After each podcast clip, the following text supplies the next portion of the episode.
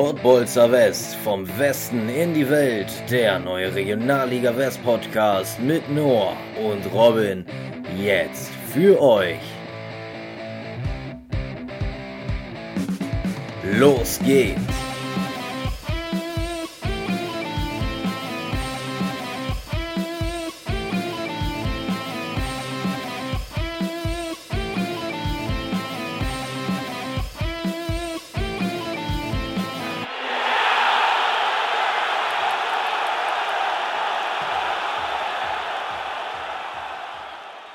Problem ist, dass ich immer sehr selbstkritisch bin, auch mir selbst gegenüber. Und mit diesem sensationellen Zitat von Andreas Möller starten wir in die zehnte Folge der Pottbolzer West vom Westen in die Welt. Und falls ihr euch fragt, warum ich das Zitat heute vortrage und nicht der Noor, der Noor ist im Urlaub. Ich habe mir natürlich aber besten Ersatz besorgt vom MSV Duisburg Podcast, jetzt in der Regionalliga West. Stefan, moin. Mahlzeit Robin. Ich glaube, so fängt auch Noah oft an. Mahlzeit Robin, sagt er dann jedes Mal. Äh, ja, aber trotzdem sensationelles Zitat. Du hast es aber auch gerade angesprochen. Ähm, du hast dir besten Ersatz geholt. Wird sich gleich herausstellen. Ich hoffe, ich kann den Ansprüchen hier gerecht werden, aber habe natürlich einen ganz guten Überblick, auch äh, nicht allzu gut äh, wegen der Arbeit über die Regionalliga West und freue mich natürlich darauf, das Ganze jetzt hier mit dir zu bewerkstelligen. Ne? Ja, das freut mich doch schon mal. Worum es heute gehen soll, wir haben natürlich schon wieder einige Spiele, die wir besprechen müssen aus der Regionalliga. Wir sprechen aber natürlich auch über den Pokal, unter anderem den Niederrhein-Pokal, wo du im Einsatz warst. Und ja, dann habe ich natürlich auch wieder eine Geschichtsstunde für dich am Start, wie jede Woche. Und am Ende habe ich ein ganz kleines Quiz noch für dich vorbereitet. ja, der Blick ist schon mal, schon mal aussagekräftig. Ja, liegt daran, äh, so, ich glaube schon, dass ich mich so ein bisschen auskenne, aber mit Quiz habe ich es meistens nicht so. Genauso wie auch mit Tipprunden, kennt ja jeder, ne? Also man sagt ja immer, immer äh, Kicktipp oder so, da gewinnen meistens diejenigen, die einfach mal gut Glück äh, irgendwelche Tipps rausknallen. So sieht es bei mir nämlich auch ähnlich aus. Wir haben zum Beispiel bei unserem Podcast hier bei den Podbolzern haben wir auch eine Tipprunde, da kannst du mich komplett in die Tonne stecken. Von daher hoffen wir mal, dass die Expertise jetzt gleich zur Regionalliga besser ausschaut. Es ist nicht mal über die Regionalliga. Ein Ach. kleines Spielerquiz über ehemalige Duisburger habe ich extra vorbereitet. Ja, freue ich mich. Schauen wir mal. Schauen wir mal. ich selbst bin auch in solchen Quizzes unfassbar schlecht. Ich bin mal gespannt, wie du so drauf bist. Naja, gehen wir mal rein in den Spieltag. Es ist ja schon wieder einiges passiert, auch äh, tabellenmäßig. Und da gucken wir mal nach ganz oben. Rot-Weiß Essen gegen Alemannia Aachen 2 zu 1. Und obwohl es noch 0-0 zur Halbzeit stand, Grote und Prony-Chef haben dann die Weichen gestellt. Faisonahu konnte nur noch den Anschluss erzielen. Essen zieht an Dortmund vorbei. Ja, ich denke mal, jetzt nimmst du mich an dieser Stelle ins Boot, obwohl es ja keine, oder, oder war es eine Frage? Ich weiß gar nicht. Nee, das war, das war eine, Feststellung. offene, eine, eine Anregung, deinen dein Kommentar zum Spiel abzugeben. Ja, ja, ja, ist sensationell. Ähm, ja, du sag, sagst es, also gefühlt nach Wochen jetzt oder nach Monaten ja fast äh, schon teilweise, nachdem Essen ja am Anfang die ganze Zeit äh, die Liga dominiert hatte oder auch von der Tabellenspitze gegrüßt hatte, sagt man ja so schön. Jetzt mit Blick auch auf die Tabelle, äh, total crazy Geschichte. Beide mit einer Tordifferenz von 58 und beide sensationelles Torverhältnis auch, ne? 82 äh, zu 24 oder 84 zu 26. Also die legen richtig los wie die Feuerwehr jetzt auch. Also den Vorteil, den Dortmund ja beispielsweise nicht nur mit den Punkten, auch mit dem Torverhältnis jetzt in der letzten Zeit noch hatte, der wurde jetzt Stand heute erstmal egalisiert. Das heißt, äh, selbst wenn sie ja zweimal unentschieden spielen würden, hätten sie, kämen sie auf die gleiche Punktzahl, hätten sie aber immer noch die gleiche Tordifferenz. Also das ist schon mal so das Erste, was mir dann halt in dem Fall auffällt. Aber du sagst schon, äh, ja, Spannung absolut pur in dieser Liga. Ähm, konnte man vor ein paar Wochen jetzt eigentlich auch nicht mal mitrechnen. Und ob es jetzt im Endeffekt ein Vor- oder Nachteil ist, äh, jetzt mal die Spiele Corona-bedingt zu pausieren, siehe Dortmund, wird sich am Ende des Tages zeigen. Denn ich verfolge ja euren Podcast auch schon seit der ersten Folge. So richtig eine Tendenz erkennt man ja mittlerweile gar nicht mehr so, ne? nachdem jetzt äh, am Anfang man dachte, Essen macht es und äh, dann zwischenzeitlich Dortmund die, die ganze Komponente übernommen hatte. Ja, sieht es jetzt aktuell schon wieder anders aus und der Druck für diese beiden Nachholspiele, der liegt natürlich dann auch bei Dortmund, zumal die auch zum Beispiel gegen so einen undankbaren Gegner wie in Rödinghausen spielen, wissen wir alle. das wird dann am Ende des Tages vielleicht nochmal eng, ja. Ganz genau. Und Dortmund ja nicht nur noch einige Spiele vor der Brust, sondern auch in 15 Tagen, glaube ich, sind die ganzen Nachholspiele. Da ist schon einiges ähm, gefordert von den Jungs. Aber gelesen habe ich, Passlack, Knauf und Tigges werden dabei sein auf jeden Fall. Ähm, die stehen also im Aufgebot für die restlichen Regionalliga Westspiele. Waren ja zuletzt mit in Berlin und konnten jubeln. Ähm, ja, jetzt geht es darum, wieder in die dritte, oder was heißt wieder, in die dritte Liga aufzusteigen. Wird genau. auf jeden Fall ein Brett. Ja, ja, ja. Aber du, das, das sehe ich natürlich schon als Vorteil mit an. Äh, kann ich auch jeden RWE-Fan auf der einen Seite zumindest verstehen. Ähm, das ist natürlich Qualität, die du dir jetzt zusätzlich in die Mannschaft oder in den Kader holst. Brauchen wir gar nicht drüber reden. Zumal ähm, du ja jetzt mit einem Pflichtspiel noch für Borussia Dortmund in der Meisterschaft in der ersten Liga eigentlich auch nicht mehr großartig vor der, vor der Brust hast. Du hast einen Pokal gewonnen. Die Jungs kommen auch nochmal mit einem Selbstverständnis und mit einem Rückenwind in diese Truppe hinein. Äh, dann darfst du nicht vergessen, es handelt sich auch um unterschiedliche Spielertypen. Das heißt, du kannst eine richtige, ja, ich will jetzt nicht sagen mit einem Rechtsverteidiger Passlag, aber du kannst halt schon eine ganz gute Achse halt auch bilden. Ne? Also du hast einen Defensivspieler, du hast einen Mittelfeldspieler, du hast einen Stürmer, der vorne knipst. Äh, das ist natürlich schon so nicht von der Hand zu weisen. Auf der anderen Seite, mein Kollege, der Marlon Irbacher, der sagt ja auch immer so schön, das sind ja auch zum Teil nicht alle, aber zum Teil ja auch Spieler, die jetzt nicht den Weg gegangen sind, dass sie jetzt im Laufe der ersten Mannschaft oder im Laufe der Saison von der ersten Mannschaft degradiert wurden und in die dritte, äh, in, die, in die zweite Mannschaft geschickt wurden, sondern umgekehrt. Ne? Also die haben ja ganz normal siehe Knauf, siehe Tigges in der zweiten Mannschaft angefangen und haben sich dann über Leistung und auch vielleicht über die eine oder andere offene Situation in der ersten Mannschaft hineingespielt, sodass sie halt öfter im Kader standen. Aber ich bin noch weit davon entfernt, dass es äh, gemachte oder fertige Bundesligaspieler sind, die jetzt letztendlich dann zu einer Wettbewerbsverzerrung führen. Von daher kann ich jeden Fan auf der einen Seite von Rot-Weiß Essen verstehen, weil die machen sich natürlich jetzt Sorgen, dass der Aufstieg durch solch Qualität, äh, die jetzt Dortmund äh, dazu bekommt, natürlich wieder ein Stück weit gefährdet ist. Auf der anderen Seite es ist halt legitim und ich glaube auch jeder andere Verein würde es genauso machen. Es ist natürlich einfach auch so, dass die Regeln das Ganze hergeben und von daher spannend, spannend, spannend. Aber äh, trotz mit diesen drei Spielern ist es ja auch nicht so, dass mal eben locker flockig drei Punkte in Rödinghausen geholt werden können oder äh, im Vorbeigehen mitgenommen werden. Von daher trotzdem eng und spannend. Freue ich mich drauf. Gegen Wuppertal geht es für die Dortmunder auch noch, um mal die Brücke zum nächsten Spiel zu schlagen. Eigentlich ein Spiel, in dem es um gar nichts mehr ging aber dafür umso geiler ein echtes äh, Torspektakel in Wiedenbrück. 3 zu 5 gewinnt Wuppertal in Wiedenbrück. Ähm, wie gesagt, letztlich geht es ja um beide Mannschaften eigentlich nichts mehr, aber für neutrale Fans sehr geil. Hast du das Spiel gesehen oder ich habe mir, hab mir Ausschnitte natürlich in äh, Vorbereitung auf die Sendung hier angeschaut und äh, man konnte feststellen, dass Marco Königs, der jetzt auch eigentlich ja schon ein gemachter Stürmer ist oder auch einen ganz guten Namen hat, erst recht auf äh, Regionalliganiveau mal wieder Tore geschossen hat, also in dem Fall sogar zwei, äh, dass insgesamt die, ähm, ja, die Offensive da ganz gut am Start war von äh, Wuppertal. Also Semir Saric ist natürlich ein bekannter Name, Aramburo, äh, Ametov und, und, und. Also das sind alles Leute, die dort für Qualität, auch gerade in den Offensivpositionen, äh, für Aufsehen sorgen, sage ich jetzt mal. Und äh, die scheinen dann ganz gut in Schuss zu sein. Ne? Zumal ja auch du, du hattest ja im Vorfeld äh, Kremers Tipps äh, bei Social Media abgegeben. Und man konnte ja schon feststellen, dass Wiedenbrück gerade zu Hause sehr, sehr unangenehm ist für solche Mannschaften wie Wuppertal. Die sind ja dann auch sogar in Führung gegangen, zwischenzeitlich mit 2-1. Also wirklich äh, schwieriges Spiel für, für Wuppertal, gerade mit der Komponente schon im Hinterkopf. Da kommen wir ja gleich auch nochmal, denke ich mal, darauf zu sprechen, dass sie am Mittwoch ein Niederrhein-Pokalspiel haben, was wahrscheinlich aufgrund der, ja, in Anführungsstrichen, sportlichen Saison in der Regionalliga eigentlich das größere Highlight jetzt noch zukünftig darstellen wird. Ne?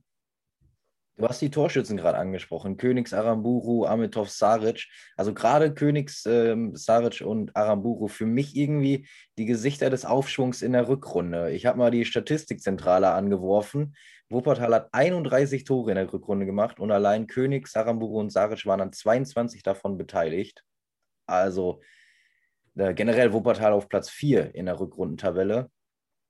Und ja, jetzt gegen Duisburg, am letzten Spieltag noch gegen Dortmund. In der Form wird es echt interessant, glaube ich. ja, also ist ja nicht von, von der Hand zu weisen, dass äh, der WSV, so nennt man ihn ja, äh, am Anfang der Saison so ein wenig Schwierigkeiten hatte. Also ähm, ja, das, das zog sich dann immer ein bisschen weiter in den Winter hinein, dass dort die Verantwortlichen dann aber realisiert haben, oh, könnte ein bisschen eng werden oder ein bisschen schwierig so gerade. dass man halt sich im, äh, ja, gerade durch den sportlichen Leiter Stefan Küster, schöne Grüße an dieser Stelle, äh, dort nochmal neu aufgestellt hat. Und ich denke mal, dass dieser Schachzug gegriffen hat, also in Bezug auch auf den Trainer und, und, und, äh, dass dort nochmal Qualität dazu gewonnen wurde. Und äh, im Endeffekt, ja, die Ergebnisse geben ja den Mannschaften oder den, den Verantwortlichen in dem Fall ja dann meistens recht. Und äh, du hast es gerade belegt anhand von Zahlen und äh, kann man denjenigen dort nur beipflichten. Und ein wesentlicher Punkt, jetzt vielleicht auch nochmal aufs Wiedenbrück-Spiel, ähm, die Mannschaft war ja auch ein wenig äh, neu aufgestellt im Vergleich zum Pokalspiel auch gegen Homberg. Also da sind ja etliche Spieler wieder zurück in die Stammformation gekommen die dort entweder geschont oder aufgrund der Doppelbelastung zurückgehalten wurden. Und das hat sich in diesem Spiel natürlich äußerst bemerk bemerkbar gemacht. Ne? Ganz klar. Definitiv. Wiedenbrück war ja, glaube ich, nicht mehr im Einsatz. Die haben ja schon früh gegen, gegen Fair gespielt, ausgeschieden. Ähm, ja, Besonderheit, sorry, an dieser Stelle, ich habe es mir jetzt hier auch nochmal einen Spiel, Spielbericht aufgemacht. Du musst mal überlegen, für eine Mannschaft wie Wuppertal geht es ja in der Liga jetzt nicht mehr um allzu viel. Klar, ein Spieler, der kriegt Prämien, ein Spieler, der möchte vielleicht gewinnen, ein Spieler fährt vielleicht auch nicht gerade umsonst mal eben so auf Jux und Dollerei nach Wiedenbrück, weil es eine Reise wert ist, sondern du gehst da einzeln in Führung, liegst dann irgendwann 2-1 zurück, drehst den Spieß wieder um auf 3-2 nur, und das muss man sich mal auf die Zunge zergehen lassen, um dann in der 89. das 3 3 zu bekommen. Da könnte man jetzt davon ausgehen, so nach dem Motto, jo, okay, alles klar. Aber nein, dann haben die mal eben in der 90. Minute zurückgeschlagen, sind wiederum in Führung gegangen. Und das zeigt ja dann einfach auf der einen Seite auch, dass die Mannschaft im Moment den Ernst der Lage erkannt hat, dass sie vielleicht äh, gerade mit einem positiven Ergebnis ins Pokalspiel gehen möchte und dass sie am Ende des Tages aber auch die nötige Qualität auf den Platz bringt. Ne? Definitiv. Also Wuppertal, ich habe es gerade schon mal gesagt, wird, glaube ich, interessant. Ich meine, Duisburg klarer Favorit, aber vielleicht können sie den Favoriten ja ärgern. Wollen wir es mal nicht für dich hoffen, aber da kommt ihr wahrscheinlich auch in eurem Podcast noch äh, zu Genüge zu dem Thema.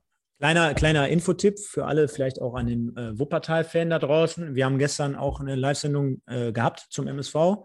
Da haben wir natürlich schon über den Niederrhein-Pokal gesprochen. Also könnt ihr gerne mal reinhören in die Folge 51 hier bei den Pottbolzern. War eine Live-Ausgabe. Also mit der gesamten Community, YouTube-Community am Start. Gerne mal reinhören in Bezug auf die Preview auch zum Spiel am Mittwoch, ja. Dann lass uns doch mal aufs nächste Spiel schauen. Und jetzt gehen wir mal in den Keller. Gucken auf die Spiele von Lippstadt, Aalen und Bonn. So viel sei vorweggenommen. Alle gewonnen. Also, ich glaube, das gab es in dieser Saison auch noch nicht so oft. Lippstadt gegen Schalke 04. Ich habe ja sogar auf die Lippstädter getippt. Letztlich haben sie es sogar noch ein bisschen deutlicher gemacht, als ich es getippt habe. 2 zu 0 ist Ausgang. Ich habe 2 zu 1 getippt. Und obwohl Lippstadt sogar noch einen Elfmeter verschossen hat, Janik Stering in der 14. Minute, in der 16. war es dann soweit. Äh, Sansa mit dem 1 zu 0 und Hennecke in der Nachspielzeit 90 plus 2 mit einem wunderschönen Lupfahrt zum 2 zu 0. Ähm, ja, ich habe es gesagt, alle gewonnen. Für Lippstadt hätte es ein Riesenschritt werden können. Jetzt haben die Aalner, Aalen und Bonner irgendwie blöderweise mitgezogen aus Lippstädter Sicht ja, ist ja eine sensationelle Konstellation da unten im Tabellenkeller. Ne? Also da wird ja jedem, wie soll ich sagen, Abstiegskrimi-Fan wird ja da das Herz aufgehen, weil wenn man mal überlegt, 29 Punkte, 30 Punkte, 31, 32, 33, ja. selbst VfB Homberg, also mein Duisburger Verein, äh, um mal den Leuten zu erklären, äh, wohnen auch ungefähr drei, vier Kilometer vom Stadion entfernt.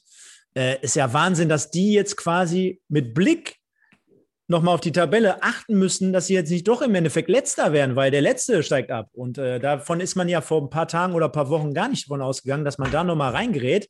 Aber du sagtest es gerade so schön, ne? Äh, eine absolute Wundertüte, dass alle drei dort jetzt unten gewonnen haben. Und wenn ich mal ehrlich bin, für mich so die Partie Lippstadt gegen Schalke 04-2, äh, so ein wenig die am wenigsten auf dem Radar stand bei mir. Du hast aber auch gerade angesprochen, zwei schöne Tore, ist richtig. Und für mich natürlich auch auf der anderen Seite Schalke, die absolute Wundertüte. Ne? Vor ein paar Tagen oder vor ein paar Wochen drehen die auf einmal ein Spiel gegen Dortmund. Mal eben von äh, 0-3 auf, glaube ich, 3-3 war es ja. Ne? Ja, genau. Und, Und jetzt äh, fahren die nach Lippstadt und schenken das mehr oder weniger ab. Ne? Also klar, die, für die ist eine Mannschaft, da geht es um nichts. Deswegen werden die sich im Vergleich zu Dortmund äh, jetzt auch nicht wahrscheinlich komplett reingeworfen haben. Auf der anderen Seite siehst du ja auch, was, was Mannschaften dann imstande sind zu leisten, wie beispielsweise Lippstadt oder auch allen, dass sie jetzt einfach äh, seit mehreren Wochen, muss man ja auch fairerweise dazu sagen, schon begriffen haben, was, sie, was die Stunde schlägt. Ne? Und äh, da kannst du dir im Abstiegskampf überhaupt nicht mehr sicher sein. Sie auch VfB Hummich, definitiv. Schalke zeigt so ein bisschen die Problematik einer U23, also diese Inkonstanz sieht man ja öfter, finde ich zumindest bei U23-Mannschaften. Ich meine, du hast es angesprochen, 3 zu 3 gegen Dortmund noch aufgeholt, letzte Woche noch einen 6 zu 1 gegen Aalen und diese Woche verliert man plötzlich 2 zu 0 in Lippstadt. Gut, ohne Flick, ohne Idrisi, die waren ja in der Bundesliga unterwegs. Ähm, ja. Auch eine coole Geschichte. Äh, ja, ist natürlich eine Geschichte, sage ich mal, auf der anderen Seite, was du bei einer U23 dann hast. Es sind halt überwiegend junge Kerls, ne? Und ähm, da siehst du halt einfach auch, wie schwierig das ist. Man sagt ja, oder man spricht ja in der Bundesliga immer davon, ja, Bayern München oder hier RB Leipzig oder Borussia Dortmund, die machen das super. Da siehst du aber mal, wie, wie wichtig auch Konstanz im Fußball ist. Ne? Du musst halt konstant deine Leistung abrufen. Du musst dich im Training darauf schon akribisch darauf vorbereiten. Du musst immer on point, on top sein, damit du diese Spiele auch äh, bewerkstelligst. Ne? Weil als FC Schalke 04, unabhängig davon, wie jetzt die Saison in der ersten Mannschaft gelaufen ist, dann äh, erwartest du ja nicht, wenn du im Normalfall im Mittelfeld spielst, dass du äh, zum Tabellenletzten fährst oder vorletzten, äh, und dort irgendwie verlierst. Und äh, da, da, liegt bekanntlich, äh, ja, die, da, da, könnte man jetzt in die Wunde reingehen. Aber das ist einfach so, dass, dass dort viele, viele junge Spieler noch am Werk sind, die äh, das einfach erstmal verstehen müssen, was Profifußball bedeutet, denke ich mal. Äh, dass du natürlich aber auch mit Personalsorgen immer wieder konfrontiert wirst. Ne? Du hast es gerade angesprochen, da gehen Leute hoch auf einmal in der ersten Mannschaft, zwei Eckpfeiler, die jetzt letztendlich auch der eine sofort geknipst in der ersten Bundesliga, erste oder erste Tor geschossen. Sensationelle Geschichten. Und dann ist ja nicht verwunderlich, äh, dass dann halt solche Mannschaften auch geschwächt ins Spiel gehen schon. Und dann spielt ja auch so ein bisschen die ganze Geschichte bei dir als Mitspieler so im Kopf herum, so nach dem Motto, boah, zwei gute Jungs aus meiner Truppe fehlen heute. Wir liegen hier, fahren jetzt gerade hier mal eben aufs Land nach Lippstadt. Gar nicht böse gemeint, aber da bist du ja auch irgendwo im Nirgendwo.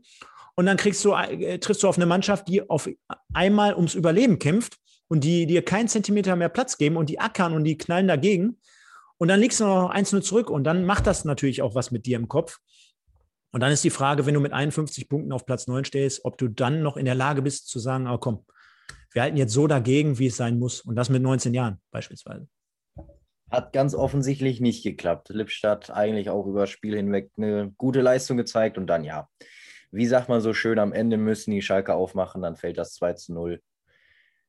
Und Lippstadt holt drei Punkte, ebenso wie Aalen zu Hause auch wie die Lippstädter und zwar gegen den SV Rödinghausen. Also auch absolut kein leichter Gegner.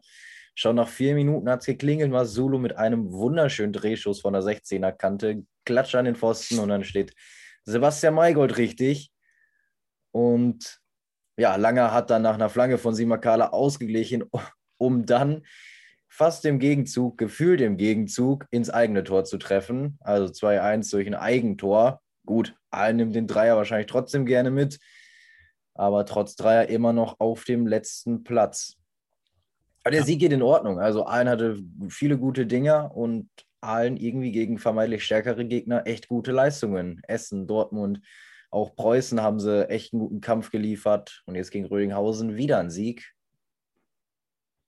Kann ich, kann ich nur so unterschreiben. Ne? Also wenn man mal sich vor Augen führt, also ich denke mal, wir sind uns da alle einig, vor ein paar Wochen hätten wir noch darüber gesprochen, dann hätte hier jeder Rot-Weiß Aalen als sicheren Absteiger getippt, hundertprozentig, ob jetzt mit vier Absteigern oder auch mit einem Absteiger nur, da hätte jeder gesagt, komm, Aalen, die schaffen es nicht mehr. Und jetzt hatten die zwar in den letzten ein, zwei, drei Wochen auch wieder so einen kleinen Hänger drin, sage ich jetzt mal. Aber das ist natürlich dann auch entscheidend. Ne? Wie, wie gehe ich damit um? Komme ich nochmal zurück? Und sie belehren uns gerade eines Besseren, denn zu Hause 2-1 gegen Rödinghausen, nicht mal eben so locker machbar in der heutigen Zeit. Und ähm, ja, dann haben wir gerade zum Beispiel auch die, die Transfers von Wuppertal hier angesprochen. Besagter Masulo kam ja von Wuppertal jetzt in der Winterpause. Und ich glaube, das war auch nochmal ein ganz guter Griff für Aalen wiederum. absolut belebendes Element, glaube ich, da vorne drin. Und insgesamt würde ich jetzt gerade keinen Tipp abgeben, ob es jetzt am Ende des Tages äh, Aalen, äh, Lippstadt oder, oder Bonn oder, oder wen auch immer Bergisch Gladbach trifft. Das, das siehst du ja anhand dieser Ergebnisse, dass da wirklich alles im Moment machbar ist. Ne? Ein Jahr, auch mit, ein Jahr auch mit dem Sieg gegen Essen damals, dürfen wir nicht vergessen. Ja, generell, wenn man drauf guckt, 1-1 gegen Dortmund, 2-1 Sieg gegen Essen, 1 zu 1 gegen Fortuna Düsseldorf, 1 zu 1 gegen Fortuna Köln, 1 zu 1 gegen Rot-Weiß Oberhausen und jetzt 2 zu 1 gegen Rödinghausen. Das sind bärenstarke Ergebnisse, wenn dann halt nicht solche Niederlagen wie gegen Wigberg Beek da wären. und da sind wir wieder bei der Konstanz. Ne? Also ja, genau. ent entweder könnte man jetzt sagen, boah, gegen die Großen kannst du alle verlieren, verlier mal und dann gewinnst du gegen die Kleinen. Jetzt ist natürlich immer nur so eine Frage. Man könnte natürlich auch eine Gegenrechnung aufstellen, so nach dem Motto, ja, hätten wir besser gegen die Großen alle verloren und hätten gegen die äh, Kleinen alle gewonnen, weil dann hättest du die gleiche ja. Anzahl an Punkten, aber du würdest deinem direkten Konkurrenten nicht diese Punkte geben oder schenken. Ne? Da müsste man halt einfach mal durchrechnen, was besser wäre. Äh, brauchen wir nicht machen, denn am Ende des Tages ist es so, wie es ist. Und äh, trotzdem bemerkenswert auch, dass Aalen sich dort anscheinend niemals aufgegeben hat. Und äh, ich rechne noch mit denen, zumal wir die auch bei Soccerwatch hier übertragen. Von daher möchte ich gar nicht, dass sie absteigen. Alles gut. Meine ah, Freunde ja. aus Aalen. Ja, ja, meine Freunde aus Aalen. Versestadion. Schönes Ding. Wenn man so auf die äh, Ergebnisse schaut, dann dürften die nächsten Gegner eigentlich nicht so Anlass zur Freude geben, auch wenn es direkte Konkurrenten sind. Es geht zum Beispiel jetzt gegen Bergisch Gladbach und es geht auch noch gegen den VfB Homberg. Wenn man jetzt sagt, aber Aalen kann nur gegen gute Mannschaften auch gut spielen, dann sieht es düster aus. Aber also von den Gegnern ist absolut alles drin. Ja, ist ja auch immer so eine Thematik. Ne? Man, man kann sich das ja immer in die eine als auch in die andere Richtung immer schön reden. Ne? Möchte man jetzt eigentlich, wenn man mit dem Rücken zur Wand steht, so wie ein, möchte man dann jetzt lieber gegen Rot-Weiß Essen, gegen Preußen Münster, okay, kommen wir gleich noch drauf zu sprechen, denke ich mal, da bist du jetzt nicht ganz so gut gelaunt dafür. Ähm, Deswegen habe ich das Spiel auch heute gar nicht auf der Agenda. aber da muss ich natürlich trotzdem den, Finger in die Wunde legen, Robin. Kommst du kommst nicht drum rum. Nein, auf jeden Fall ähm, möchte man jetzt, wäre, wäre es cooler, gegen solche Mannschaften zu spielen oder gegen Borussia Dortmund. Ich meine, klar, auch dort hat man äh, ganz gut mitgehalten, beziehungsweise man hat die Punkte eingefahren, aber die befinden sich ja gerade im Ausstiegskampf und äh, ob man das jetzt nochmal schaffen würde und nochmal und nochmal, äh, sei mal dahingestellt. Ich glaube, für die ist es letztendlich ein, äh, wie so ein Boxkampf, eins zu eins Duell gegen den direkten Konkurrenten und entweder knockst du den um und entscheidest das Ding für dich oder am Ende des Tages musst du dann auch sagen, wenn ich die einzelnen Duelle da hinten nicht gewinne, ja, dann reicht es am Ende des Tages auch nicht. Gebe ich dir absolut recht. Und ein so ein direktes Duell hatten wir nämlich auch am Wochenende. Bonn gegen den VfB Homberg. Auch 2 zu 1 ausgegangen für den Bonner SC, obwohl Homberg geführt hat. Cottrell Sekwem hat mal seine 2,2 Meter zwei in die Luft geschraubt und das 1 zu 0 nach einem Eckball erzielt. Ähm, zu diesem Zeitpunkt war Bonn tatsächlich auf dem letzten Platz, aber der scheidende Kapitän Schumacher wird ja nach der Saison zu Bocholt gehen, hat Verantwortung übernommen, konnte ausgleichen und dann sogar Marcel Kaiser, der hat letzte Woche schon den Siegtreffer gegen den SV Strahlen erzielt, macht wieder das 2 zu 1 auch wenn Bonn wirklich eine Menge Glück hatte. Also Homberg an den Pfosten zweimal auf der Linie geklärt, Bälle sind knapp am Tor vorbeigezischt. Aber man kann jetzt sagen, ja, das Quäntchen Glück brauchst du im Abstiegskampf auch mal. Auf jeden Fall gewinnt Bonn und schraubt sich äh, nochmal ein Punkt, Pünktchen an Homberg ran, die plötzlich, wie wir gerade schon mal festgestellt haben, wieder mittendrin sind in der Verlosung. Ja, das ist jetzt gerade echt übel. Ich sage mal in Anführungsstrichen für meinen VfB, hatte ich ja gerade die Story schon dazu kurz erklärt.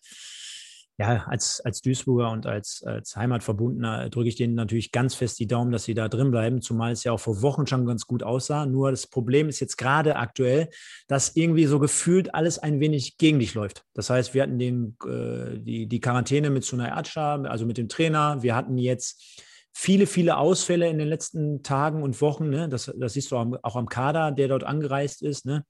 Äh, da, da, fehlen jetzt ein paar Leute. Äh, du hast nicht die Alternativen, auch die von der Bank kommen. Ich meine, Homberg ja generell nicht bekannt als den breitesten Kader in der Liga, aber wenn dann natürlich noch einzelne Eckpfeiler, Eckpfeiler äh, wegfallen, dann wird es doppelt und äh, dreifach schwierig. Dann hast du eine ähnliche Situation auch im Pokal am Mittwoch in Wuppertal schon erlebt. Du warst eigentlich nach dem 1-1 besser, bist drauf und dran, spielst auf ein Tor, machst die Dinge einmal im Moment nicht. Das heißt, das Spielglück ist nicht auf deiner Seite.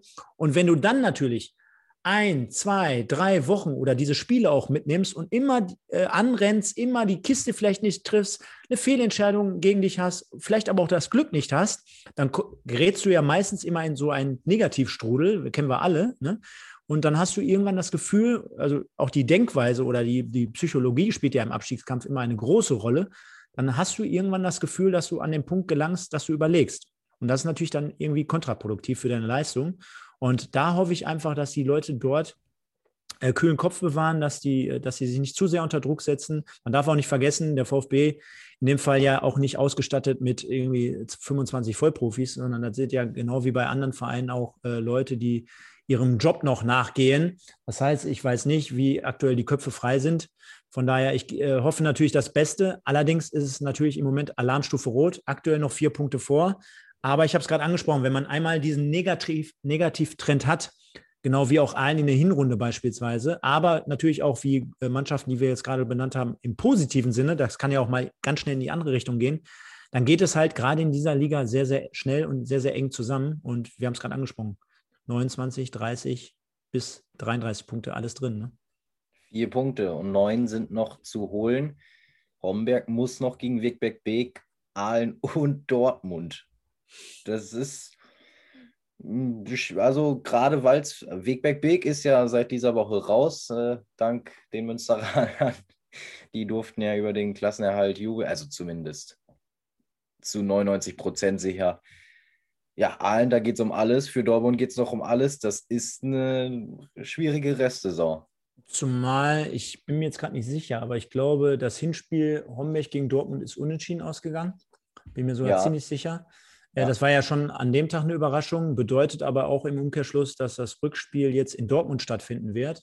Und machen wir uns nichts vor. Also der VfB darf sich nicht auf dieses Spiel verlassen, denn nee. wenn es äh, dann um die Wurst geht für, für den BVB und die spielen dann noch in Brakel auf dem Trainingsgelände oder auf dem, auf dem neuen äh, äh, Trainingszentrum, ähm, dann wird es eine ganz enge Partie. Da, da glaube ich eher weniger dran. Deswegen musst du jetzt quasi die beiden kommenden Spiele als Endspiele betiteln was die Offiziellen wahrscheinlich nicht tun werden, aber ich es in dem Fall hier machen werde. Äh, Wegberg Beek, ganz klar, drei Punkte müssen her. Und dann äh, auch gegen allen, äh, das ist ein Do-or-Die-Spiel, würde jetzt der Amerikaner halt sagen. Ne? Ganz klar. Definitiv. Schauen wir mal auf die anderen vier Spiele mal eben im Schnelldurchlauf. Also Fortuna Köln verliert gegen Gladbach 2 mit 0 zu 1. Wegberg Beek führt den Preußen nach 18 ungeschlagenen Spielen eine 2 zu 1 Niederlage zu. Und beide Sonntagsspiele zwischen Lotte und Köln, beziehungsweise Düsseldorf und Oberhausen, beide 2 zu 2. Auf die Tabelle geschaut. Essen zieht also an den Dortmundern vorbei. Zwei Punkte mehr, allerdings auch zwei Spiele mehr. Druck ist jetzt auf Dortmunder Seite. Was glaubst du denn? Also, es ist ja praktisch nicht vorhersehbar. Aber wenn du jetzt die Form der beiden Mannschaften mal vergleichst, hinzu kommt noch, dass Dortmund in der Quarantäne ist oder war. Was glaubst du, wo führt das Ganze noch hin? Also, wenn ich jetzt einen Tipp abgeben müsste, dann wäre es der, dass ich sagen würde, äh, Borussia Dortmund wird das Ganze machen. Hat einfach damit zu tun, die haben zwei Spiele weniger, zwei Punkte Rückstand, rechnen wir hoch. Also in dem Normalfall zwei Siege oder zumindest äh, vier Punkte aus zwei Spielen, dann werden die es machen. Äh, die Gesamtstatistik gibt das Ganze auch her. Die haben diese Saison eine Niederlage erst eingefahren. Ähm, also schon sehr, sehr konstant auf sehr, sehr hohem Niveau performt. Was jetzt nicht heißt, dass RWE das nicht gemacht hat. Also die haben es auch gemacht. Die, die, haben, glaube ich, nur ein oder zwei Hänger leider Gottes dann am Ende des Tages zu viel drin gehabt.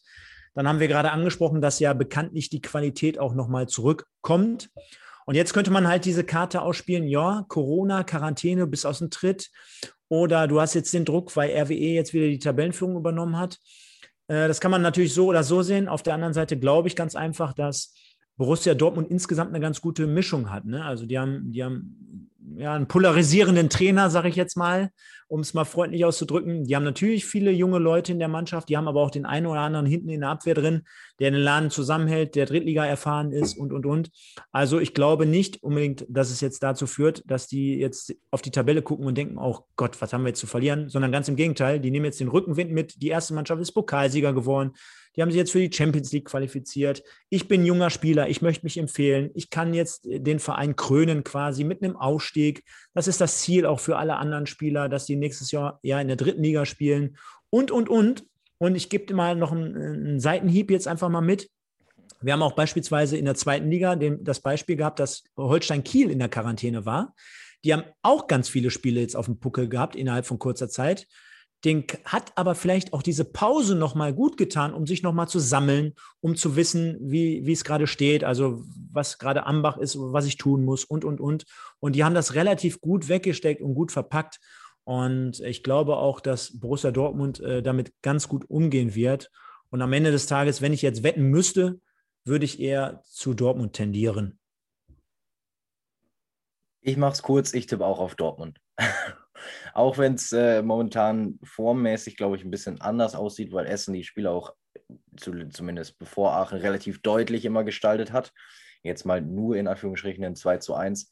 Ich tippe trotzdem auf die Dortmunder, wie du schon sagst, einfach wahnsinnig konstant. Eine Niederlage erst ähm, mit Knauf, Passlack und Tigges kommen Stammspieler zurück. Ah, jetzt, jetzt, jetzt muss man vielleicht noch, auch noch da hinzunehmen. Wir haben ja alle gesehen, ich glaube, der DFB-Pokal hat dem RWE natürlich auf der einen Seite Geld und äh, Renommee gebracht. Ja, hat vielleicht aber am Ende des Tages, kann man jetzt gar nicht so analysieren, sind wir auch viel zu weit weg, aber könnte man vielleicht auch sagen, dass das natürlich dem einen oder anderen vielleicht auch nicht gut gekommen ist in Bezug auf die Meisterschaft, weil es war genau danach ungefähr so dieser, dieser kleine Bruch in der Saison drin. Und inwiefern sich jetzt zum Beispiel ja auch der Niederrhein-Pokal, wo sie dann ja jetzt auch noch vertreten sind, wo sie dann jetzt auch noch performen, wo sie dann vielleicht ein Finale gegen den MSV vor der Brust haben und du gehst dann schon mit dem Hintergedanken wieder äh, ja, um die Ecke und sagst immer, da muss ich aber nächste Woche da und da noch antreten. Also ne, ähnlich das, was, was, was wir immer auf ganz hohem Niveau von Bayern München beispielsweise hören. Spielst du in der Woche in Barcelona, spielst du dann am Wochenende in, äh, in Freiburg. Das ist halt einfach das, was du dann auch verpacken musst, ne? gerade als Spieler. Und äh, das ist natürlich auf der einen Seite Spekulation, aber kommt beim RWE natürlich jetzt noch mit um die Ecke. Das hat äh, Dortmund 2 jetzt nicht in dieser Art und Weise. Wird auf jeden Fall spannend äh, die nächsten drei Wochen. Ich freue mich unfassbar drauf. Ich, ich brenne richtig auf Entscheidungen. Ich habe gestern auch zweite Liga verfolgt und da ist ja jetzt wieder nichts entschieden worden an diesem Spieltag. Und irgendwie möchte ich langsam mal Gewissheit haben, was mit dem VfL zum Beispiel passiert. Ja, aber ist das nicht sensationell? Also, du hast gerade angesprochen, zweite Bundesliga, ne? Wer geht da hoch? HSV haben wir gelernt, äh, können wir eine Formel mittlerweile draus machen, wird es wie immer nicht oder zum wiederholten Male nicht. Bochum äh, hat im Vorfeld Autokorso, äh, ähm, Pyrotechnik und alles da drumherum abgefeuert. Ähm, wurde es dann gestern halt auch nicht. Und du konntest ja während, des, äh, während der Spiele, die waren ja dann auch wieder alle zeitgleich, wie es ja an den letzten beiden Spieltagen auch immer ist, ähm, konntest du halt die Tabelle im Ticker immer drehen, wie du wolltest. Ne? Also mit jedem Tor hat sich da irgendwie was verschoben. Ähm, und unten war es oder ist es auch ultra spannend. Ne? In dem Fall, dass Osnabrück beispielsweise gegen HSV gewonnen hat. Dann ist es ja noch äh, in, der, in der Schwebe, wer steigt dort jetzt letztendlich als äh, zweiter Absteiger ab, wer belegt dort den Relegationsrang. Äh, das gleiche kannst du auf die erste Liga beziehen im Abstiegskampf. Das Ganze kannst du aber auch in der dritten Liga äh, herunterbrechen. Also dort, wo mein MSV spielt, beispielsweise im Aufstiegskampf. Sensationell. Wer hat das Drehbuch geschrieben? Ingolstadt gegen 1860 München am letzten Spieltag. Es geht um den Relegationsplatz. Oder aber auch unten, KFC Uerdingen, die ja in Lotte spielen. Ne, eurem Standort hier in der Regionalliga. Äh, oder Bayern München 2 als, als, Mann, als amtierender Meister der, der dritten Liga. Die steigen wahrscheinlich ab. Der SV Meppen als sympathischer äh, Verein um die Ecke. Also sensationelle Konstellation und dann natürlich auch hier bei uns in der Regionalliga. Also Fußballfan, was willst du mehr? Natürlich im besten Fall in der nächsten Saison als Zuschauer wieder im Stadion, das natürlich, aber vom Drehbuch her, von der Dramatik kann ich dir nur beipflichten. Sensationell. Ja, auch nicht nur in Deutschland. Ne? Frankreich auch wahnsinnig spannend zwischen Lille und Paris oder Spanien zwischen den beiden. Verein aus Madrid. Also überall Spannung, nur in der ersten Liga war das Meisterschaftsrennen, auch in England auch. Aber so kennt man es ja. Aber mal, mal, hier im, im Westen geblieben, mal eben auf den nächsten Spieltag geschaut. Also ähm, Dortmund-Essen gegen Strahlen und Köln sind eigentlich Pflichtaufgaben, wenn du aufsteigen möchtest. Bonn muss in Wuppertal ran, Lippstadt in Rödinghausen. Worauf ich mich richtig freue, ist nämlich der Abstiegskracher Bergisch Gladbach gegen Rot-Weiß Aalen. Also da könnte es vielleicht so ein bisschen eine Vorentscheidung geben, wenn Bergisch Gladbach das Ding zieht. Ja, ähm, gebe ich dir vollkommen recht. Bergisch Gladbach jetzt aktuell auch mit einem Vorsprung auf Aalen. das würde sich dann, also wir, wir stellen ja gerade fest, Aalen in Bergisch Gladbach, du hast auch vorhin den, das Restprogramm genannt und auch Aalen gegen Homberg nochmal. Auf der anderen Seite ja, wie ich vorhin schon ansprach, ne, es ist einfach die Chance als Spieler, das selber richten zu können. Du hast es selber in der Hand. Da spricht man ja immer so schön davon. Selbst wenn du jetzt hinter diesen Vereinen stehst, du hast halt die direkten Duelle. Und wenn du am Ende des Tages nicht absteigen willst, und sind wir auch mal ehrlich, es ist ja aktuell eine Konstellation, wo nur der Letzte absteigt. Also du bist ja eigentlich quasi auf der einen Seite benachteiligt aufgrund der Corona-Saison, auf der anderen Seite bist du schon ein wenig bevorteiligt, weil nur einer absteigt. Und äh, absolut äh, spannendes Duell auf Augenhöhe, gebe ich dir vollkommen recht. Ich würde dort auch nicht tippen. Ich bin auf deinen Tipp gespannt. In einer Story wahrscheinlich wieder am Wochenende dazu und sage, Definitiv. sage ehrlich gesagt, dass ich da echt kaum tippen könnte. Ne? Also wirklich mega spannend, mega krass. Könnte allerdings zu einer Vorentscheidung führen. Gebe ich dir vollkommen recht zumindest wegweisend. Also der Absteiger wird sich an diesem Wochenende noch nicht klären, aber wenn, wenn Bergisch Gladbach das Ding holt, dann sind es vier Punkte auf Aalen bei sechs geholten Punkten. Dann wäre Bergisch Gladbach zumindest schon mal sehr, sehr sicher. Ich sehe aber zum Beispiel auch so eine Partie, äh, Wuppertaler SV gegen Bonner SC, mit dem Hintergedanken, wir kommen immer irgendwie wieder zum Niederrhein-Pokal, du merkst es schon. Aber wenn du mal schaust, und zwar der äh, WSV spielt ja gegen den MSV am Mittwoch, ähm, es gibt ja nur zwei Szenarien. Du kommst weiter und dann hast du ab dem Moment des Abpfiffs eigentlich schon den Gedanken ans Finale. So. Und der Bonner SC ist ja derjenige, der letztendlich im Abstiegskampf noch die Punkte benötigt. Bedeutet, du als Spieler oder auch wie Björn Minnert dann dahinter die Mannschaft ausstellt, ist wahrscheinlich schon im Hinterkopf, so nach dem Motto, oh, wir spielen aber das große Finale voraussichtlich gegen Rot-Weiß Essen und dann ja vielleicht auch noch im Stadion von Essen oder in Wuppertal eventuell. Und äh, du weißt genau, wir werden am Tag der Amateure auf der ARD zu sehen sein. Das heißt, ich rechne dem Bonner SC, obwohl der WSV in der Rückrunde so gut ist, dort eine ganz gute Möglichkeit aus. Und ich denke mal, mit dem Ansatz gehen die auch in dieses Spiel. Denn auf der anderen Seite sollte Wuppertal verlieren, dann ist die Saison für die eigentlich auch gegessen. Ja, äh, wenn, die gegen, wenn, die, wenn die gegen Duisburg verlieren. Von daher glaube ich auch nicht an Riesengegenwehr. Das ist für den Bonner SC jetzt gerade, glaube ich, eine riesen, riesen Gelegenheit, dieses Spiel. Ist ein interessanter Punkt, habe ich noch gar nicht so drüber nachgedacht. So, um den äh, Spieltag jetzt mal abzuschließen und dann kommen wir endlich zum Niederrhein-Pokal. Äh, wir haben ja immer eine Persönlichkeit der Woche da. Hast du dir die Spiele so vorgeführt, dass du eine hättest? Oder, also ich bin äh, felsenfest von einem Spieler diese Woche überzeugt worden. Da bin ich mal gespannt, dann lasse ich dir mal den Vortritt. Wenn du schon so, also ich habe natürlich hier ein, zwei Leute auf dem Radar, aber wenn du sagst, dann hau mal raus. Es ist aber nicht das Wochenendspiel, sondern das Spiel bereits vor einer Woche, also am Mittwoch. Preußen Münster gegen Fortuna Düsseldorf. 4 zu 2 ist das Ganze ausgegangen. Und Dennis Bindemann, 18 Jahre jung, macht einfach mal ein Dreierpack in einer Halbzeit.